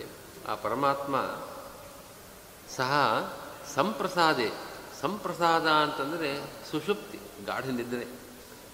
ಆ ಸುಷುಪ್ತಿಯಲ್ಲಿ ರತ್ವಾ ಅಂತಂದರೆ ಸುಖವನ್ನು ಸುಖವನ್ನು ಅನುಭವಿಸಿ, ರತ್ವ ಚರಿತ್ವ ದೃಷ್ಟ್ವಯೋ ಪುಣ್ಯಂಚ ಪಾಪಂಚ, ಜೀವನ ಪುಣ್ಯ ಪಾಪಗಳನ್ನು ನೋಡ್ತಾ ಇದ್ದಾನವನು ಪರಮಾತ್ಮ. ಜೀವನಿಗೆ ಸುಖ ದುಃಖಗಳನ್ನು ಸು ಕೊಡ್ತಾ ಇದ್ದಾನೆ ಆ ಸ್ವಪ್ನ ಕಾಲದಲ್ಲಿ. ಹೊರತು ತಾನು ಅನುಭವ ಮಾಡ್ತಾ ಇಲ್ಲ, ದೃಷ್ಟ್ವೈವ ನೋಡ್ತಾ ಇದ್ದಾನಷ್ಟೇ. ಹಾಗೆ ಚರಿತ್ವ ಅಂದರೆ ಸಂಚಾರ ಮಾಡ್ತಾ, ಪ್ರತಿನ್ಯಾಯಂ ಅಂದರೆ ಇನ್ನೊಂದು ಒಂದು ಅವಸ್ಥೆ ಆಯಿತು, ಸುಷುಪ್ತಿ ಅವಸ್ಥೆ ಆಯಿತು, ಮತ್ತೊಂದು ಅವಸ್ಥೆಯನ್ನು ಕೊಡಬೇಕು ಎಂಬ ನ್ಯಾಯವನ್ನು, ಒಂದು ಅವಸ್ಥೆ ಆದಮೇಲೆ ಮತ್ತೊಂದು ಅವಸ್ಥೆ ಜೀವನಿಗೆ ಅವನ ಪುಣ್ಯ ಪಾಪಾನುಸಾರವಾಗಿ ಆ ಅವಸ್ಥೆಗಳು ಬರ್ತಾ ಇದೆ. ಹಾಗೆ ಪ್ರತಿನ್ಯಾಯಂ ಆ ನ್ಯಾಯವನ್ನು ಅನುಸರಿಸಿ, ಪ್ರತಿಯೋನಿ ಅಂದರೆ ಪ್ರತಿ ದೇಹ, ಒಂದೊಂದು ದೇಹದಲ್ಲೂ ಕೂಡ, ಒಟ್ಟಿನಲ್ಲಿ ಎಲ್ಲ ಜೀವನ ದೇಹಗಳಲ್ಲೂ ಕೂಡ ಸ್ವಪ್ನಾಯೈವ ಆದ್ರವತಿ, ಅವನಿಗೆ ಸ್ವಪ್ನ ಕೊಡಬೇಕಾಗಿದೆ. ಸುಷುಪ್ತಿ ಅವಸ್ಥೆ ಮುಗೀತು, ಅವನಿಗೆ ಅಷ್ಟು ಕಾಲ ಮುಗೀತು. ಇನ್ನು ಅದಾದ ಮೇಲೆ ಮತ್ತೊಂದು ಅವಸ್ಥೆಯನ್ನು ಜೀವನಕ್ಕೆ ಕೊಡಬೇಕಾಗಿದೆ. ಹೀಗೆ ಪ್ರತಿಯೊಂದು ದೇಹದಲ್ಲೂ ಕೂಡ ಆದ್ರವತಿ, ಆದ್ರವತಿ ಅಂತಂದರೆ ಹೃದಯ ಸ್ಥಾನದಲ್ಲಿದ್ದ ಆ ಪ್ರಾಜ್ಞನಾಮಕನಾದ ಪರಮಾತ್ಮ ಅವನಿಗೆ ಸ್ವಪ್ನ ಕೊಡೋದಕ್ಕೋಸ್ಕರವಾಗಿ ಕಂಠದೇಶಕ್ಕೆ ಬರ್ತಾನಂತೆ. ಆರ್ದ್ರವತೆ ಅಲ್ಲಿಂದ ಓಡಿ ಬರ್ತಾ ಇದ್ದಾನೆ. ಹೀಗೆ ಆ ಅದು ಸಿದ್ಧಾಂತದಲ್ಲಿ ಈ ವಾಕ್ಯಕ್ಕೆ ಹೀಗೆ ಅರ್ಥ. ಸಹ ಪರ ಸಹ ಅನನ್ವಾಗತಸ್ತೇನ ಭವತಿ, ಅನನ್ವಾಗತಃ ತೇನ ಭವತಿ ಎಂಬ ಮುಂದಿನ ಭಾಗದಲ್ಲಿ ಅನನ್ವಾಗತ ಅಂತಂದರೆ ಅದರ ಸ್ಪರ್ಶ, ಅಸಂಗ ಅಸಂಗತ್ವವನ್ನು ಇಲ್ಲಿ ಹೇಳ್ತಾ ಇದೆ. ಒಟ್ಟು ವಾಕ್ಯ ಇಷ್ಟಿದೆ. ಸವಾ ಯೇಷು ಸಂಪ್ರಸಾದ ರತ್ವಾ ಚರಿತ್ವಾ ದೃಷ್ಟೈವ ಪುಣ್ಯಂಚ ಪಾಪಂಚ ಪುನಃ ಪ್ರತಿನ್ಯಾಯಂ ಪ್ರತಿಯೋನ್ಯ ದ್ರವತಿ ಸ್ವಪ್ನಾಯೈವ ಅಂತ ಹೇಳಿ, ಹೀಗೆ ಸ್ವಪ್ನಕ್ಕೋಸ್ಕರ ಬರ್ತಾ ಇದ್ದಾನೆ ಅಂತ ಹೇಳಿ, ಮುಂದಿನ ವಾಕ್ಯದಲ್ಲಿ ಇಂಥ ಈ ರೀತಿ ಬರತಕ್ಕವನಿಗೆ ಸಂಘ ಇಲ್ಲ, ಅವನು ಅನನ್ವಾಗತನಾಗಿದ್ದಾನೆ, ಅಸಂಗನಾಗಿದ್ದಾನೆ. ಆ ಸುಖ ದುಃಖಗಳ ಸಂಪರ್ಕವೇ ಅವನಿಗಿಲ್ಲ, ಅವುಗಳ ಅನುಭವನೇ ಇಲ್ಲ, ಪುಣ್ಯ ಪಾಪಗಳ ಲೇಪ ಇಲ್ಲದೆ ಇದ್ದವನು ಅಸಂಗನಾಗಿದ್ದಾನೆ ಅಂತ ಆ ಶ್ರುತಿ ಹೇಳಿದೆ. ಈ ಅಸಂಗತ್ವ, ಇಲ್ಲಿ ಹೇಳಿರತಕ್ಕಂಥ ಅಸಂಗತ್ವ ಜೀವನಿಗೆ ಜೀವನಿಗೆ ಹೇಳ್ತಾ ಇದೆಯೇ ಅಸಂಗತ್ವ. ಯಾಕೆ ಅಂತಂದರೆ ಸ್ವಪ್ನವನ್ನು ನೋಡತಕ್ಕವನು ಯಾರು, ಸ್ವಪ್ನ ದ್ರಷ್ಟರು ಯಾರು, ಕನಸು ಕಾಣೋವನು ಯಾರು? ಜೀವ. ಕನಸು ಕಾಣತಕ್ಕವನು ಅಂತ ಹಿಂದಿನ ವಾಕ್ಯ ಹೇಳಿದೆ. ಕನಸು ಕಂಡವನು, ಸ್ವಪ್ನವನ್ನು ದರ್ಶನ ಮಾಡತಕ್ಕವನು ಅವನು ಅಸಂಗ ಅಂತ ಮುಂದಿನ ವಾಕ್ಯದಲ್ಲಿ ಹೇಳ್ತಾ ಇದೆ. ಆದ್ದರಿಂದ ಸ್ವಪ್ನ ದ್ರಷ್ಟೃವಾದ, ಸ್ವಪ್ನವನ್ನು ನೋಡತಕ್ಕಂಥ ಆ ಜೀವ ಅವನೇ ಅಸಂಗ ಅಂತ ಈ ವಾಕ್ಯದ ಅಭಿಪ್ರಾಯ. ಪೂರ್ವಪಕ್ಷಿಯ ಪ್ರಕಾರ ಜೀವನಿಗೆ ಅಸಂಗತ್ವವನ್ನು ಈ ವಾಕ್ಯ ಹೇಳ್ತಾ ಇದೆ. ಹೀಗಾಗಿ ಅಸಂಗತ್ವ ಅನ್ನೋದು ಅಕ್ಷರಾಧಿಕರಣದಲ್ಲಿ ನೀವು ಹೇಳಿದಂತೆ ಪರಮಾತ್ಮನಿಗೆ ಮಾತ್ರ ಅಂತ ಸಿದ್ಧಾಂತ ಮಾಡಿದ್ದೀರಿ, ಅದು ತಪ್ಪು. ಯಾಕೆ ಅಂತಂದರೆ ಬೃಹದಾರಣ್ಯಕ ಈ ವಾಕ್ಯ ಹೇಳ್ತಾ ಇದೆ, ಸ್ವಪ್ನ ದ್ರಷ್ಟ ಜೀವ ಇದ್ದಾನಲ್ಲ ಅವನು ಅಸಂಗ ಅಂತ ಈ ವಾಕ್ಯ ಹೇಳ್ತಾ ಇದೆ. ಆದ್ದರಿಂದ ನಿಮ್ಮ ಸಿದ್ಧಾಂತ ಸರಿಯಲ್ಲ, ಇದು ಪೂರ್ವಪಕ್ಷ ಅಲ್ಲ. ಸಂಗತ್ವವನ್ನು ಜೀವನಿಗೆ, ಪುಣ್ಯ ಪಾಪಗಳ ಸಂಬಂಧವೇ ಇಲ್ಲ ಅಂತ ಜೀವನಿಗೆ ಹೇಳೋದು ಹೇಗೆ ಅಂದರೆ, ಇದು ಬ್ರಹ್ಮಲಿಂಗ, ಬ್ರಹ್ಮನ ಅಸಾಧಾರಣ ಧರ್ಮಗಳು ಜೀವನಿಗೆ ಹೇಗೆ ಹೇಳೋದಕ್ಕೆ ಸಾಧ್ಯ? ಸ್ವಪ್ನದ್ರಷ್ಟರು ಜೀವ ಆಗಿರಬಹುದು, ಅವನು ಅಸಂಗ ಅಂತ ಹೇಳೋದಕ್ಕೆ ಹೇಗೆ ಸಾಧ್ಯ ಅಂದರೆ, ಅದಕ್ಕೆ ಜೀವ ಬ್ರಹ್ಮರಿಗೆ ಭೇದವೇ ಇಲ್ಲ. ಬ್ರಹ್ಮನಿಗೆ ಅಸಂಗತ್ವ ಇದ್ದ ಮೇಲೆ ಬ್ರಹ್ಮಾಭಿನ್ನನಾದ ಜೀವನಿಗೂ ಅಸಂಗತ್ವ ಬಂತು, ಹೀಗೆ ಹೇಳೋಣ. ಇದು ಪೂರ್ವಪಕ್ಷದ ಅಭಿಪ್ರಾಯ. ಈ ಪೂರ್ವಪಕ್ಷದ ನಿರಾಕರಣಗೋಸ್ಕರವಾಗಿ ಸುಷುಪ್ತುತ್ಕ್ರಾಂತಿಯೋರ್ಭೇದೇನ ಅಂತ ಸೂತ್ರ ಬಂದಿದೆ. ಈ ಸೂತ್ರದ ಅಭಿಪ್ರಾಯವನ್ನು ಆಚಾರ್ಯರು ಅನ್ಯಷ್ಟು ಜೀವತಃ ಎಂಬ ಪದಗಳಿಂದ ಸಂಗ್ರಹ ಮಾಡಿದ್ದಾರೆ. ಇಲ್ಲಿ ಜೀವತಃ ಅಂತನ್ನೋ ಪದದ ಉಪಯೋಗ ಮಾಡಿಕೊಳ್ತಾ ಇದ್ದಾರೆ. ಹ್ಞೂ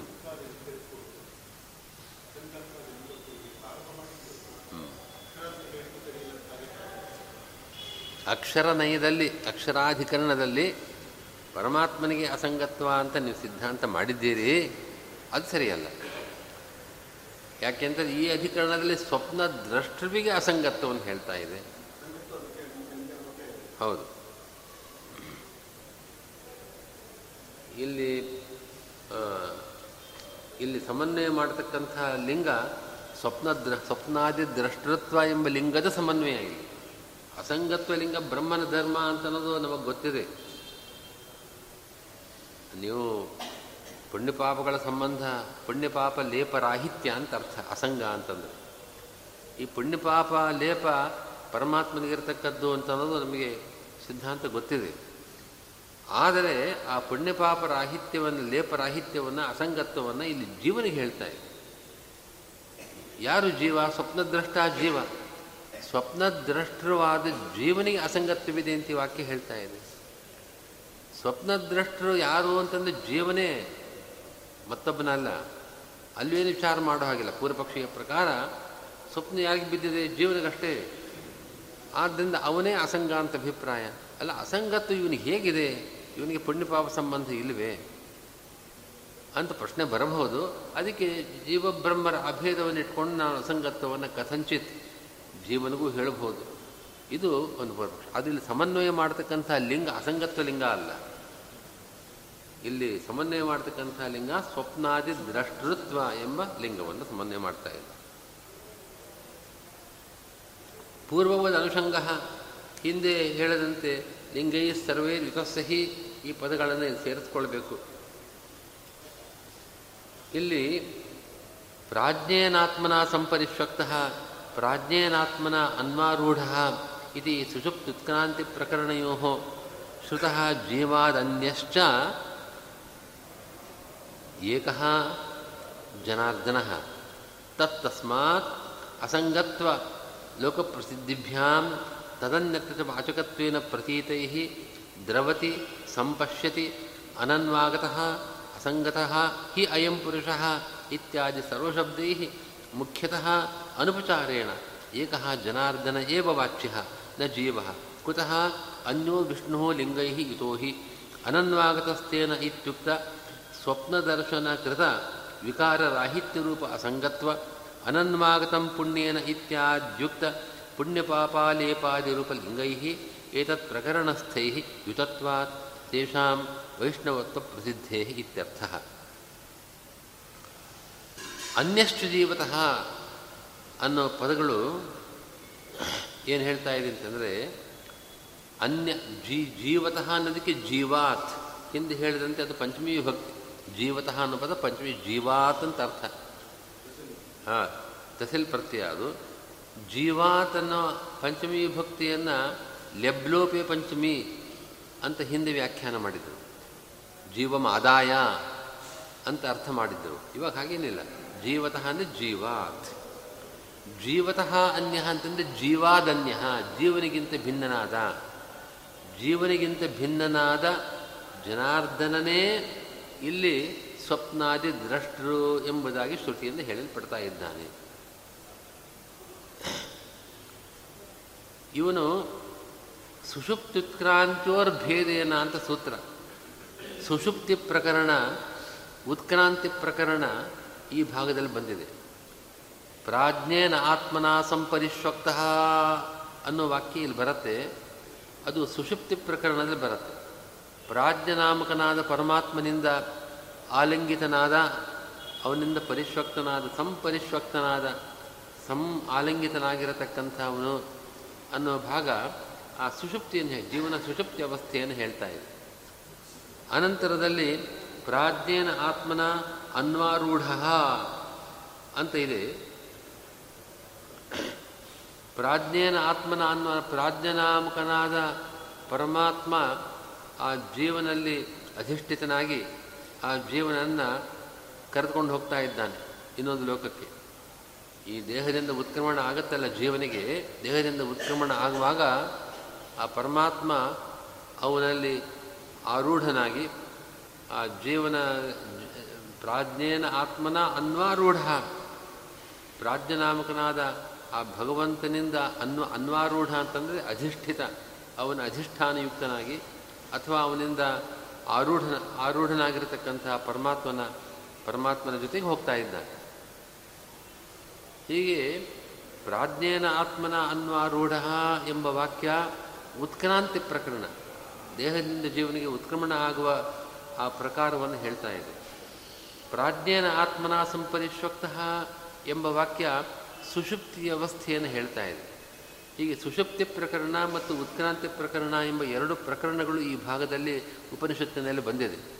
ಈ ಎರಡೂ ಪ್ರಕರಣಗಳಲ್ಲಿ ಯಾರು ಶ್ರುತನಾಗಿದ್ದಾನೋ ಅವನು ಜೀವಾದನ್ಯಶ್ಚ ಜೀವನಿಂದ ಭಿನ್ನನಾದ ಜನಾರ್ದನನೇ ಆಗಿದ್ದಾನೆ. ಯಾಕೆ ಅಂತಂದರೆ ಅಸಂಗತ್ ಯದ್ಯಪಿ ಅಸಂಗತ್ವ ಪರಮಾತ್ಮನಿಗಿದೆ, ಅಸಂಗನಾದವನು ಅಂತ ಇಲ್ಲಿ ಹೇಳಲ್ಪಟ್ಟಿದ್ದಾನೆ, ಅವನು ವಿಷ್ಣುವೇ ಆಗಬೇಕು, ಇದು ಸಿದ್ಧಾಂತದ ಪ್ರಕಾರ. ಆದರೆ ಲೋಕಪ್ರಸಿದ್ಧಿ ಸ್ವಪ್ನಾದಿ ದ್ರಷ್ಟ ಅಂತ ಲೋಕದಲ್ಲಿ ಪ್ರಸಿದ್ಧವಾಗಿರತಕ್ಕವನು ಜೀವನೇ.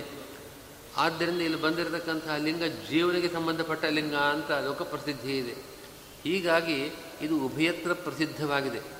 ಈ ಪ್ರಕರಣದಲ್ಲಿ ಬರತಕ್ಕವನು ವರ್ಣಿತನಾಗಿರತಕ್ಕವನು ಪರಮಾತ್ಮನೇ ಅಂತ ಒಂದು ಪಕ್ಷ. ಆದರೆ ಈ ಅಸಂಗತ್ವಾದಿ ಧರ್ಮಗಳು ಪರಮಾತ್ಮನಿಗೆ ಸಂಬಂಧಪಟ್ಟದ್ದು, ಆದ್ದರಿಂದ ಪರಮಾತ್ಮ ಇಲ್ಲಿ ಪ್ರತಿಪಾದ್ಯ ಅಂತ ಒಂದು ಪಕ್ಷ ಇದೆ. ಹೀಗೆ ಉಭಯತ್ರ ಪ್ರಸಿದ್ಧವಾಗಿರತಕ್ಕಂಥ ಈ ಲಿಂಗವನ್ನು ನಾವು ಪರಮಾತ್ಮನದ್ದೇ ಇಲ್ಲಿ ಪರಮಾತ್ಮನಿಗೆ ಸಂಬಂಧಪಟ್ಟದ್ದು. ಶ್ರುತಿ ಪರಮಾತ್ಮನಿಗೆ ಈ ಲಿಂಗವನ್ನು ಹೇಳ್ತಾ ಇದೆ, ಸ್ವಪ್ನಾದಿ ದ್ರಷ್ಟತ್ವವನ್ನು ಹೇಳ್ತಾ ಇದೆ.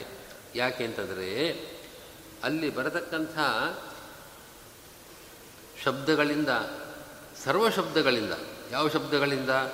ಆ ದ್ರವತಿ, ಸಂಪಶ್ಯತಿ, ಅನನ್ವಾಗತಃ, ಅಸಂಗ, ಇಂಥ ಪದಗಳೆಲ್ಲ ಇದೆ. ಅಯಂ ಪುರುಷಃ, ಈ ಎಲ್ಲ ಶಬ್ದಗಳಿಂದಲೂ ಕೂಡ ಮುಖ್ಯತಃ ಸರ್ವೈಃ ಶಬ್ದೈಃ ಮುಖ್ಯತಃ ಜನಾರ್ದನ ಏವ ವಾಚ್ಯ.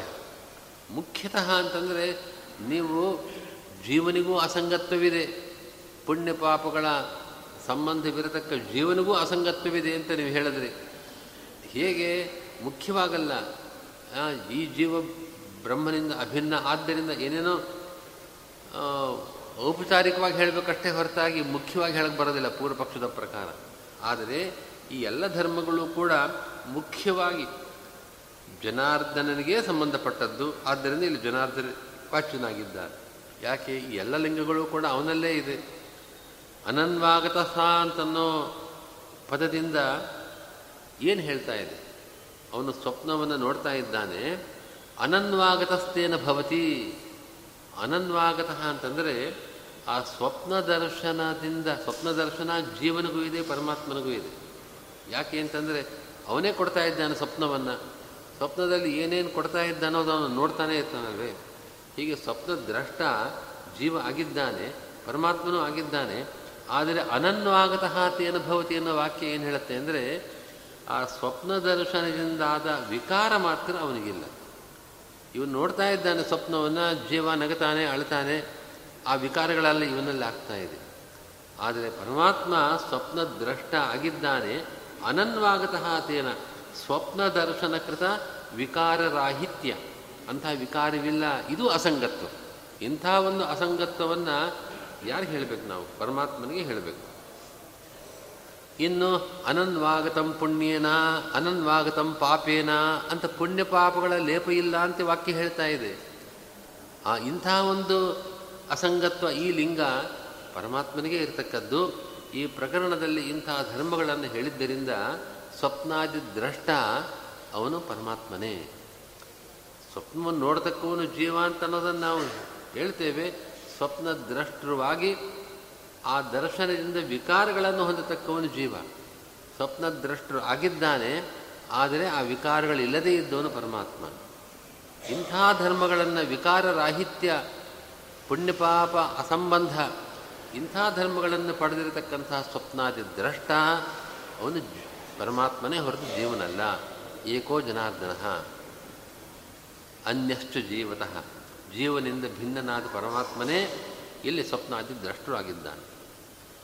ಸ್ವಾಪ್ನ ಪದಾರ್ಥ ಸ್ವಾಪ್ನ ಪದಾರ್ಥಾನಾಂ ಸತ್ಯತ್ವೇನ ಸರ್ವಜ್ಞತ್ವಾಚ್ಚ ಈಶಸ್ಯ ಪಶ್ಯತೀತ್ಯಾದಿ ಶಬ್ದ ಮುಖ್ಯಾರ್ಥತ್ವಂಚ ಬೋಧ್ಯಂ. ಸ್ವಾಪ್ನ ಪದಾರ್ಥಗಳು ಸತ್ಯ ಮತ್ತು ಅವನು ಸರ್ವಜ್ಞ, ಭಗವಂತ ಸರ್ವಜ್ಞ. ಅದೆಲ್ಲ ಮಿಥ್ಯ ಆಗಿದ್ದರೆ, ಯಾವುದು ಮಿಥ್ಯ ಆಗಿದ್ದರೆ ಮಿಥ್ಯಾ ಪದಾರ್ಥಗಳನ್ನು ನೋಡತಕ್ಕವನು ಅವನು ಸರ್ವಜ್ಞ ಅಂತ ಪ್ರಶಂಸೆಗೆ ಅರ್ಹನಾಗ್ತಾನೆ.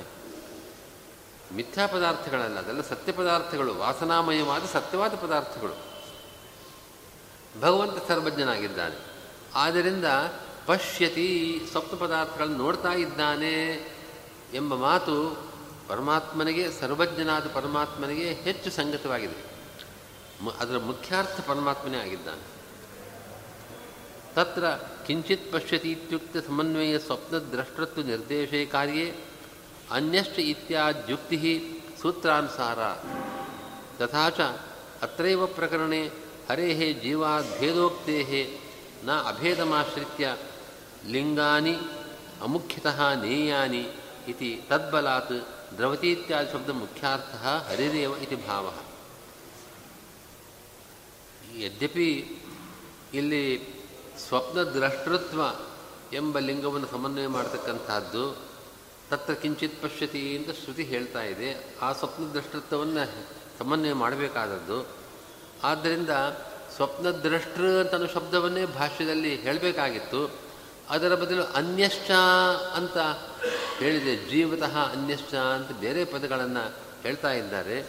ಯಾಕೆಂತಂದರೆ ಸೂತ್ರಾನುಸಾರ, ಸೂತ್ರದಲ್ಲಿ ಸುಷುಪ್ತ್ಯುತ್ಕ್ರಾಂತೋರ್ಭೇದೇನ ಅಂತ ಸೂತ್ರ ಇದೆ. ಸುಷುಪ್ತಿ ಮತ್ತು ಉತ್ ಸುಷುಪ್ತಿ ಪ್ರಕರಣ ಮತ್ತು ಉತ್ಕ್ರಾಂತಿ ಪ್ರಕರಣ ಇವುಗಳಲ್ಲಿ ಭೇದೇನ ಆ ಅಸಂಗನಾದ ಪರಮಾತ್ಮನಿಂದ ಭಿನ್ನನಾದವನನ್ನಾಗಿ ಜೀವನ ಅಂತ ತಿಳಿಸ್ತಾ ಇದೆ ಈ ಪ್ರಕರಣ. ಅನನ್ವಾಗತಸ್ತೇನ ಭವತಿ ಇತ್ಯಾದಿ ವಾಕ್ಯಗಳಿಂದ ಅವುಗಳಿಂದ ಏನು ವಿಕಾರ ಆಗತ್ತೆ ಜೀವನಿಗೆ, ಅಂತಹ ವಿಕಾರ ಇವನಿಗಿಲ್ಲ ಅಂತ ಹೇಳುವ ಮೂಲಕ ಆ ಭೇದವನ್ನು ಹೇಳ್ತಾ ಇದೆ. ಸುಷುಪ್ತಿ ಪ್ರಕರಣ ಮತ್ತು ಉತ್ಕ್ರಾಂತಿ ಪ್ರಕರಣಗಳಲ್ಲಿ ನಾನು ಹೇಳಿದ ಈ ಎರಡು ವಾಕ್ಯಗಳಲ್ಲಿ ಜೀವನಿಂದ ಪರಮಾತ್ಮನಿಂದ ಜೀವನಿಗೆ ಭೇದವನ್ನೇ ಹೇಳ್ತಾ ಇದೆ. ಅಂತಹ ಭಿನ್ನನಾದ ಪರಮಾತ್ಮನನ್ನೇ ಇಲ್ಲಿ, ಜೀವಭಿನ್ನನಾದ ಪರಮಾತ್ಮನೇ ಇಲ್ಲಿ ಸ್ವಪ್ನಾದಿ ದ್ರಷ್ಟರು ಅಂತ ಪ್ರತಿಪಾದ್ಯನಾಗಿದ್ದಾನೆ. ಇದು ಸುಷುಪ್ತ್ಯುತ್ಕ್ರಾಂತ್ಯೋಹೋ ಭೇದೇನ ಸೂತ್ರಕ್ಕರ್ಥ. ಆ ಸೂತ್ರದ ತಾತ್ಪರ್ಯವನ್ನೇ ಜೀವನಿಂದ ಭಿನ್ನನಾದವನು ಇಲ್ಲಿ ಪ್ರತಿಪಾದ್ಯ ಅಂತ ಅನ್ಯಷ್ಟ ಜೀವತಃ ಎಂಬ ಪದಗಳಿಂದ ಭಾಷ್ಯಕಾರ ಹೇಳ್ತಾರೆ.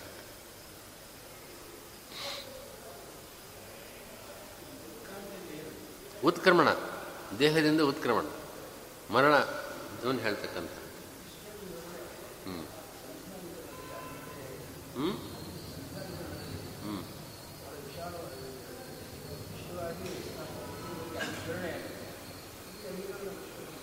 ಇಲ್ಲಿ ವಿಷಯನೇ ಬೇರೆ ಅಲ್ವೇ. ಸಂಧ್ಯಾಧಿಕರಣದಲ್ಲಿ ಅಲ್ಲಿ ಸ್ವಾಪ್ನ ಪದಾರ್ಥಗಳ ಕರ್ತೃತ್ವ ಅದನ್ನು ನಿರ್ಮಾಣ ಮಾಡತಕ್ಕವನು ಅಂತ ಆ ಬೇರೆ ಮಹಿಮೆಯನ್ನು ಹೇಳ್ತಾ ಇದೆ. ಅದು ಭಕ್ತ್ಯರ್ಥಂ ಭಗವನ್ ಮಹಿಮಾ ಉಚ್ಯತೆ, ಆ ಪಾದದ ಸಿದ್ಧಾಂತ ಪಾದದಲ್ಲಿ ಹೇಳಬೇಕಾದ ವಿಷಯ ಬೇರೆ ಬೇರೆ ವಿಷಯ ಬಂತು. ಹೀಗಾಗಿ ಇಲ್ಲಿ ದ್ರವತಿ ಪಶ್ಯತಿ ಎಲ್ಲ ಪದಗಳೂ ಕೂಡ ಹರಿಗೆ ಸಂಬಂಧಪಟ್ಟದ್ದು. ಜನಾರ್ದನ ಇತಿ ಸಂಸಾರಾರ್ಧಕತ್ವೋಕ್ತ್ಯ ಸಂಪರಿಶ್ವಕ್ತ ಇತಿ ಸುಪ್ತಿ ಪ್ರಕರಣಸ್ಥ ಸುಪ್ತಿ ಪ್ರಕರಣಸ್ಯ ಮುಕ್ತಪರತ್ವಸ್ಯಾಪಿ ಸ್ವಾಪ್ಯೇ ಸಂಪತ್ಯೋಹೋ ಇತಿ ಸೂತ್ರಸಿದ್ಧತ್ವಾತ್ ಸಂಪರಿಶ್ವಕ್ತಃ ಸುಪ್ತಃ ಇತಿವತ್ ಮುಕ್ತಃ ಇತ್ಯಪಿ ಲಾಭೇನ ಲಾಭೇನ ಭೇದಸ್ಯಾಪಿ ಮುಕ್ತಾಭಿಸತ್ವಾನ್ನ ವ್ಯಾವಹಾರಿಕೋ ಭೇದ ಕಿಂತು ಸತ್ಯ ಏವ ಇತಿ ಸೂಚಿತಂ. ಇನ್ನೊಂದು ಅಂಶವನ್ನು ಹೇಳ್ತಾ ಇದ್ದಾರೆ. ಜನಾರ್ದನ ಅಂತನ್ನೋ ಪದದಿಂದ ಸಂಸಾರಾರ್ಧಕತ್ವ ಮೋಚಕತ್ವವನ್ನು ಹೇಳ್ತಾ ಹೇಳಿದೆ ಈ ಶಬ್ದ ಹೇಳ್ತಾ ಇದೆ. ಆದ್ದರಿಂದ ಈ ಸುಪ್ತಿ ಪ್ರಕರಣ ಅಂತ ಏನು ಬಂದಿದೆ, ಪ್ರಾಜ್ಞೇನ ಆತ್ಮನ ಸಂಪರಿಶ್ವಕ್ತಃ, ಇದು ಸುಪ್ತಿ ಪ್ರಕರಣ. ಈ ಸಂಸಾರ ಕಾಲದಲ್ಲಿ ಸುಷುಪ್ತ್ಯವಸ್ಥೆಯನ್ನು ಹೇಳುವುದು ಮಾತ್ರ ಅಲ್ಲ, ಅದು ಮುಕ್ತಪರವೋ ಹೌದು, ಮುಕ್ತನ ಮುಕ್ತನಿಗೂ ಪರಮಾತ್ಮನಿಗೂ ಇರತಕ್ಕಂಥ ಸಂಬಂಧ ಅದನ್ನು ಹೇಳುವ ಪ್ರಕರಣವೂ ಆಗಿದೆ ಎಂಬುದಾಗಿ ಇನ್ನೊಂದು ಸೂತ್ರದಲ್ಲಿ ಹೇಳ್ತಾರೆ. ಸ್ವಾಪ್ಯ ಸಂಪತ್ಯೋಹೋ ಅಂತ ಇನ್ನೊಂದು ಸೂತ್ರ ಬರುತ್ತೆ, ಆ ಸೂತ್ರದಲ್ಲಿ ಹೇಳ್ತಾ ಇದ್ದಾರೆ. ಒಟ್ಟಿನಲ್ಲಿ ಸಂಪರಿಶ್ವಕ್ತಃ ಅನ್ನೋ ಪದಕ್ಕೆ ಉಪನಿಷತ್ತಿನಲ್ಲಿ ಬರೋ ಪದ ಅದು ಪ್ರಾಜ್ಞೇನ ಆತ್ಮನ ಸಂಪರಿಶ್ವಕ್ತಃ ಅಂದರೆ ಸುಪ್ತಃ ಸುಷುಪ್ತಿಯನ್ನು ಹೊಂದಿದವನು ಅಂತ ಹೇಗೆ ಅರ್ಥ ಮಾಡಬಹುದೋ ಅದರಂತೆ ಮುಕ್ತಃ ಅಂತಲೂ ಅರ್ಥ ಮಾಡಬಹುದು, ಸಂಸಾರದಿಂದ ಮುಕ್ತನಾದವನು ಅಂತಲೂ ಅರ್ಥ ಮಾಡಬಹುದು. ಹೀಗಾಗಿ ಇಲ್ಲಿ ಸುಷುಪ್ತ್ಯವಸ್ಥೆ ಮತ್ತು ಮೋಕ್ಷಾವಸ್ಥೆ ಎರಡನ್ನೂ ಕೂಡ ವಿವಕ್ಷಿತವಾದದ್ದು ಅಂತ ಹೇಳ್ಬೋದು. ಒಟ್ಟಿನಲ್ಲಿ ಸುಷುಪ್ತಿ ಕಾಲದಲ್ಲಿ ಮಾತ್ರ ಭೇದವಲ್ಲ, ಮೋಕ್ಷದಲ್ಲೂ ಭೇದ ಇದೆ. ಸುಷುಪ್ತಿ ಅವಸ್ಥೆ ಅಂತನ್ನೋದು ಸಂಸಾರ ಕಾಲದ ಅವಸ್ಥೆ ಅದು. ಆದ್ದರಿಂದ ಕೆಲವರು ಹೇಳುವಂತೆ ಸಂಸಾರ ಕಾಲದಲ್ಲಿ ಮಾತ್ರ ಭೇದ, ಮೋಕ್ಷದಲ್ಲಿ ಭೇದವಿಲ್ಲ, ಮೋಕ್ಷದಲ್ಲಿ ಪರಮಾತ್ಮನಿಂದ ಅಭಿನ್ನನಾಗ್ತಾನೆ ಅಂತಲ್ಲ. ಇಲ್ಲೂ ಭೇದವಿದೆ, ಅಲ್ಲೂ ಭೇದ ಇದೆ. ಹೀಗಾಗಿ ಭೇದ ಸರ್ವಕಾಲದಲ್ಲೂ ಇರತಕ್ಕಂಥ ಈ ಭೇದ ಸತ್ಯವಾದದ್ದು ಅಂತಲೇ ಹೇಳಬೇಕು ಹೊರತು ಇನ್ನೊಬ್ಬರು ಹೇಳುವಂತೆ ಅದು ವ್ಯಾವಹಾರಿಕ ಭೇದ, ಅದು ಮಿಥ್ಯಾಭೇದ ಅಂತ ಆಗೋದಿಲ್ಲ. ಭೇದ ಸತ್ಯತ್ವವನ್ನು ಕೂಡ ಈ ಸೂತ್ರ ಸೂಚನೆ ಮಾಡ್ತಾ ಇದೆ ಅನ್ನೋ ಅಂಶವನ್ನು ಕೂಡ ಜನಾರ್ದನ ಅನ್ನೋ ಪದದಿಂದ ಆಚಾರ್ಯರು ಸೂಚನೆ ಮಾಡ್ತಾ ಇದ್ದಾರೆ. ಇಲ್ಲಿಗೆ ಈ ಅಧಿಕರಣ ಮುಗಿತು. ಶ್ರೀ ಕೃಷ್ಣ.